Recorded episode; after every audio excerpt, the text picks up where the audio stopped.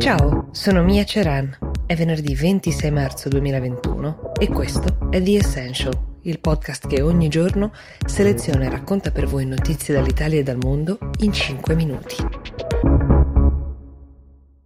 Come sapete la Cina è stata sottoposta a sanzioni internazionali per le violazioni dei diritti umani sugli uiguri, la minoranza etnica che viene confinata dalla Cina in eh, strutture dove molti denunciano violenze e soprusi che il governo cinese nega. Qualche mese fa, a proposito di questo tema, l'azienda di abbigliamento svedese H&M ha pubblicato un comunicato in cui dichiarava che non avrebbe più usato il cotone proveniente dallo Xinjiang, questa regione, per il sospetto che in questo posto gli uguri siano costretti a lavori forzati. Questa presa di posizione costerà molto cara all'azienda perché la Cina, la cui risposta, oltre a negare le accuse. È sempre stata di fatto una richiesta di non intromissione in vicende che la Cina considera interne, quindi non intromissione da parte di altri stati, dell'ONU e anche di aziende, si è fatta sentire ed è partita una campagna televisiva e stampa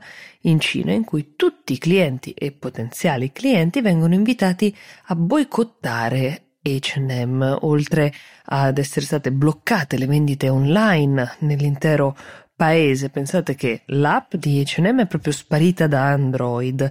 I prodotti di H&M che sono uh, normalmente venduti anche su diversi siti di e-commerce, tra cui ad esempio il gigante Alibaba, sono stati rimossi immediatamente ad alcune star cinesi che avevano degli accordi come testimonial del brand. È stato chiesto di cancellare i loro contratti, cosa che hanno prontamente fatto obbedendo al governo. E come se non bastasse, è stata lanciata una campagna social sul social più importante in Cina, Weibo, con un hashtag traducibile più o meno con io sostengo il cotone dello Xinjiang. La campagna sta funzionando perché eh, di fatto fa leva sull'orgoglio nazionale. Non c'è stato nessun commento ufficiale da HM sulla questione del boicottaggio, ma la dichiarazione controversa che era comparsa sul sito e che la Cina contesta è stata rimossa dal sito ufficiale. Per la stessa ragione, ovvero la scelta di non usare più il cotone dello Xinjiang,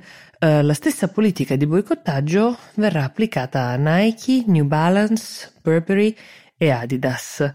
Per darvi un'idea del giro d'affari di cui stiamo parlando, sappiate che in quella regione viene prodotto l'87% del cotone di tutta la Cina e la Cina, a sua volta, produce l'8% di tutto il cotone mondiale. Questo è un vero e proprio avvertimento per qualsiasi altra azienda che volesse fare delle dichiarazioni di valore politico ed etico che riguardano vicende del governo cinese e sarà interessante a questo punto leggere la reazione di queste aziende e vedere se qualcun altro avrà il coraggio di unirsi.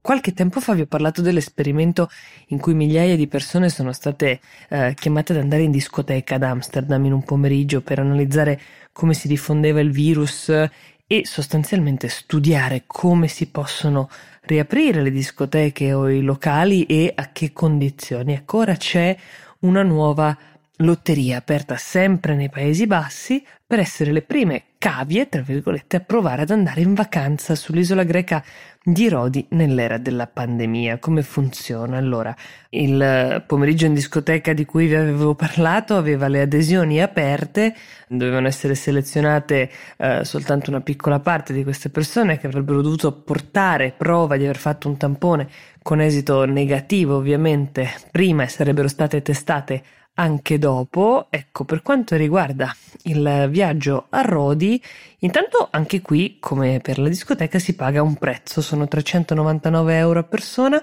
Sono otto giorni in un resort a Rodi per l'appunto. Detta così sembra un affare, però ascoltate un attimo le condizioni. Non si può mai lasciare il resort, si devono fare 10 giorni di quarantena obbligatoria al ritorno a casa, nonostante queste regole di ingaggio si sono iscritti per partecipare in 25.000, ne verranno scelti 200 in questo caso. Questo esperimento è sostenuto dal governo olandese che in questo momento sta sconsigliando però qualsiasi viaggio all'estero, a meno che non sia mm, assolutamente essenziale e almeno fino a metà maggio. Ci sono anche molte polemiche nel paese su questo esperimento perché c'è chi sostiene che capire se si possa andare in vacanza non sia esattamente una priorità nel momento in cui i Paesi Bassi hanno intanto toccato i 16.500 morti e superato il milione e 200.000 casi di Covid, ma la pressione dell'opinione pubblica che reclama il proprio diritto ad andare in vacanza è tale che l'esperimento verrà chiaramente portato avanti